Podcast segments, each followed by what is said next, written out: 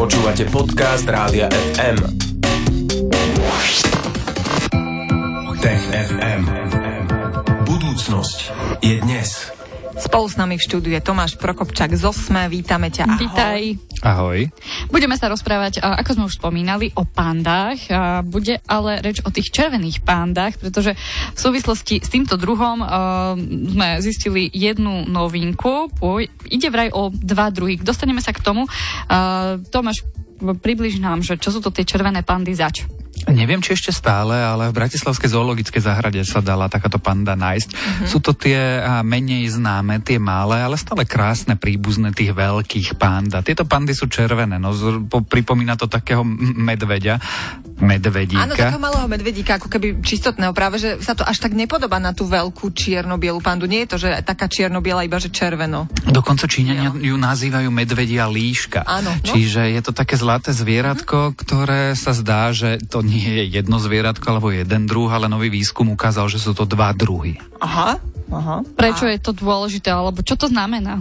Dôležité je to preto, že my už dnes vieme, že týchto pand červených vo voľnej prírode je iba niekoľko tisíc. Oni žijú v Indii, v Nepále a v Číne a veľmi rýchlo ubúdajú, najmä vďaka ilegálnemu lovu, lebo sa lovia pre kožušinu a špeciálne pre ten ich krásny chvost, ktorý miestní využívajú na klobúky a je ich málo. No a teraz e, veci sa už dlho domnievali, alebo teda odborníci, biológovia, že počkajte, ale tie pandy v jednej oblasti vyzerajú trošku inak ako v tej druhej oblasti, ale nikto to nikdy neskúmal. A teraz výskumníci na asi 60 takýchto pandách červených urobili genetickú analýzu a z DNA zistili, že to vlastne nie je jeden druh, ale dva. A to znamená, že potrebujeme zachraňovať dva druhy a tých jedincov v tom každom druhu je ešte oveľa menej, ako sme si mysleli. Uh-huh, ešte horšie. A, ešte horšie, ale zase dobre, lebo je to pozitívny objav, že máme ďalší druh a sú výrazne odlišné, alebo teda ako to, že do, doteraz na to neprišli. Asi sa veľmi podobajú. Práve preto, že sa veľmi podobajú. Majú trošku iné tváre. Ten jeden druh má takú belejšiu tú tvár, ten druhý má takú červenejšiu, trošku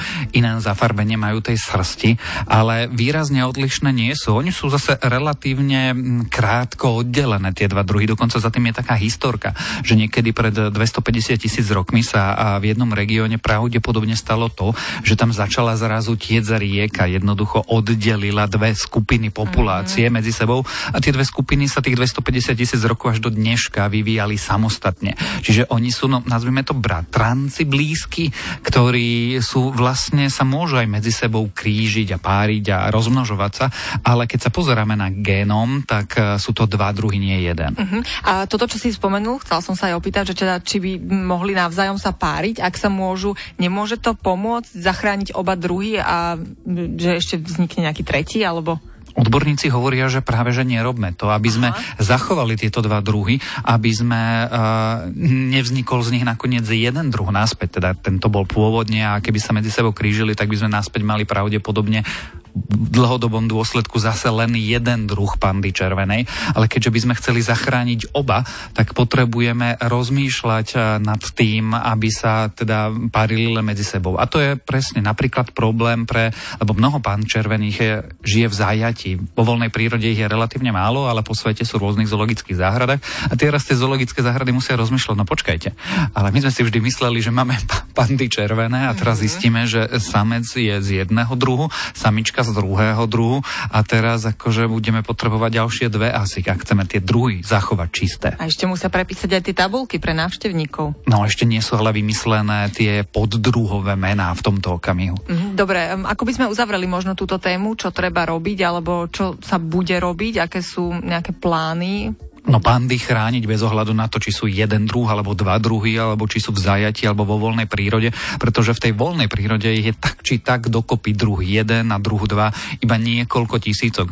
A ten uh, druh, aj jeden, aj druh je tým pádom kriticky ohrozený. A môže sa nám stať, že už o pár desať ročí jednoducho panda červená taká alebo onaká vo voľnej prírode vôbec nebude a budú len v nejakých tých územiach, kde sú chránené, alebo budú v zoologických záhradách. Teda veľmi podobne ako v prípade tej veľkej pandy, že len tak v lese Číny na ňu veľmi, veľmi ťažko narazíš. Veríme, že teda sa to nestane a že to dobre dopadne s červenými pandami, ktoré sú teda už pár dní či týždňov e, zistené, že sú dva druhy, ako sme sa dozvedeli. Treba chrániť pandy určite a aj pandy v hudbe. Zahráme si pandiu hudbu Daft Punk a spoluprácu s Panda Bear Doing It Right a budeme pokračovať e, s témou, akou to máš? Ako sa umelej inteligencii podarilo nájsť úplne, úplne nové antibiotika. Zostaňte s nami.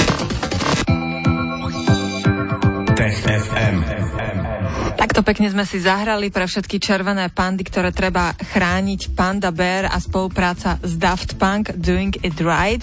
A tá pieseň e, nám prišla vhod, pretože teraz sa budeme rozprávať aj o téme, ktorá tiež môže súvisieť e, s niečím takým, čo sme počuli. Bol to taký zvláštny hlas, nie? Ako keby počítač spieval. Áno, a budeme sa rozprávať o umelej inteligencii a v súvislosti s antibiotikami. Tomáš Prokopčak je tu s nami.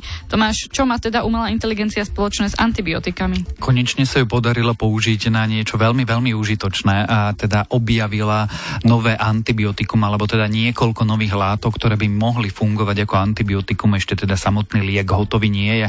Ono by sme totiž to mali začať tak akože zo široka.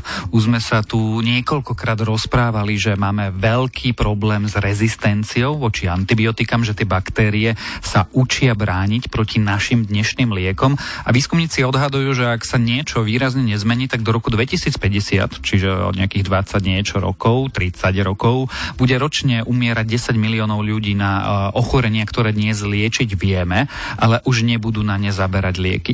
No čiže e, výskumníci skúšajú takmer čokoľvek na to, aby e, dokázali vytvoriť nové alebo získať, objaviť objaviť nové látky, ktoré by ako antibiotika fungovali. A teraz pomohla umelá inteligencia. A prečo treba teda umelú inteligenciu? V čom má ona návrh? E, má viac mm, vedomostí, schopností, viac času, aby mohla objavovať. Prečo práve umelá inteligencia musela objaviť tie antibiotika? Je rýchlejšia, keď príde na veľké dáta, je šikovnejšia, keď sa má v týchto dátach vyznať a pracovať s nimi a dokáže prísť na niečo, na čo by ľudia nemuseli prísť, pretože my tak nejak rozmýšľame v tých tradičných nejakých vetvách a spôsobom. A už niekoľkokrát sa ukázalo, či už v hrách, ktoré umelé inteligencie hrali, že oni sú schopné urobiť krok, ktorý by človek pravdepodobne pravdepodobne neurobil. A to sa zdá, že sa stalo aj teraz, keď prišla na niekoľko chemických zlúčenín, alebo teda molekúl, ktoré dokážu fungovať a zabíjať baktérie. To bol ten prevrat, ktorý spôsobila tá umelá inteligencia, alebo ako to sledovali, ako ju testovali, aby prišla s niečím novým? Ten prevrat je v tom, že teraz vôbec poprvýkrát umelá inteligencia v tom celom procese na všetko prišla sama. Pretože už sa pom- používala nejaká neurónová sieť na triedenie alebo na pomoc vedcom, ale vždy je veci akože podhadzovali látky, že toto by mohlo byť fajn, toto by mohlo byť fajn a vy to namodelujte a my zistíme, či sa to oplatí testovať na myškách napríklad. A teraz urobili to, že na základe databázy látok, o ktorých vieme, že sú účinné ako antibiotika, nechali ju neurónovú sieť a nechali ju samú sa učiť, že nech príde na to, ako tie antibiotika asi fungujú. Že oni išli niekam na kávu a nechali, že pracujú samostatne. Áno, ale tých káv bolo veľa, pretože to dlho trvalo. A potom, keď ju vytrénovali na týchto dátach, zobrali úplne iné dáta. To uh, známe látky, tých látok je 6 tisíc zhruba v takej inej databáze, že nech sa na ne pozrie a to, čo sa naučila na tých liekoch, nech vyskúša na tieto látky, že čo sa bude diať. A výsledkom je, že vytipovala niekoľko látok a jedna z nich bola veľmi, veľmi taká, že sa zdala šikovná. Veci ju nazvali halicín a vyskúšali ju v laboratórnych testoch na hlodavcoch a naozaj zaberala na infekcie. Uh-huh. A na aké infekcie? Vieme aj konkrétne, že na čo by nám mohol e, tento liek pomôcť, alebo tieto antibiotika, na čo by najviac mohli byť účinné? Ja sa tu síce môžem uh, pokúšať o latinčinu, ale radšej tie, tie dva kmene baktérií, na ktoré zaberá, nebudem menovať, ale jednoducho na mikróby, o ktorých už dnes vieme, že mnohé skupiny antibiotík vrátane tých silných na ne nezaberajú. A vieme, že sú to rezistentné baktérie, s ktorými máme veľký problém. A výhodou je to, že tá umelá inteligencia objavila ten halicín a objavila ho spôsobom takým, že nerozumieme úplne, čo sa stalo, pretože tá látka nefunguje tak, ako fungujú naše dnešné antibiotika. Ona funguje tak, že, že blokuje výmenu protónov na úrovni bunkovej steny, a čo je relatívne nový mechanizmus používaný týmto spôsobom na boj proti mikrobom. A no, funguje to, zatiaľ sa to netestovalo na ľuďoch, ale na myšiach, ktoré boli ako keby ukážkou ľudskej imunity a jej reakcie to zaberalo. Tomáš, budeme nechávať umelú inteligenciu, aby ďalej pracovala na možno nových e, látkach, ako vytvorila halicín a bude sa pokúšať ďalej o nejaké nové lieky? Ono sa to už deje, pretože ten druhý dá, tých 6000 látok, ktoré skúmala, sú už látky, ktoré vieme, že môžu mať nejaký medicínsky, neviem, prospech, alebo na niečo môžu byť dobre. Treba sa používajú ako liek na Alzheimer, ale nikto ich nikdy neotestoval, či by to nemohlo byť dobré antibiotikum. Ale to, čo vedci už urobili, je, že viac ako na 100 miliónoch iných iných molekulách vyskúšali túto umelú inteligenciu a im vytipovala ďalšie a ďalšie látky, ktoré by mohli byť eh, vhodnými antibiotikami, ale ešte ich treba otestovať.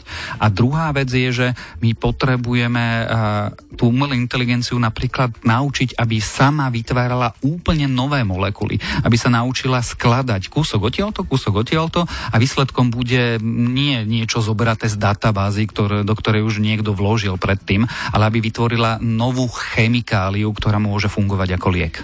Tak to bude chcieť veľa káv, aby vedci chodili na kávy, aby sa umelá inteligencia učila, ale budeme jej držať palce, pretože tým pádom vlastne držíme palce aj sami sebe, aby sme našli nové a nové zlúčeniny, antibiotika, lieky, aby sme zachránili ľudstvo. Tak, presne tak, lebo nakoniec z toho budeme benefitovať my, my pacienti, my chorí ľudia. Tomáš Prokopčak z OZME tu bol dnes, aby nám porozprával nielen o antibiotikách, ale rozprávali sme sa aj o červených pandách. Tomáš, ďakujeme a TFM vás pozývame počúvať opäť vo štvrtok po 15. Ahoj. Ahoj. Tech FM. Budúcnosť je dnes.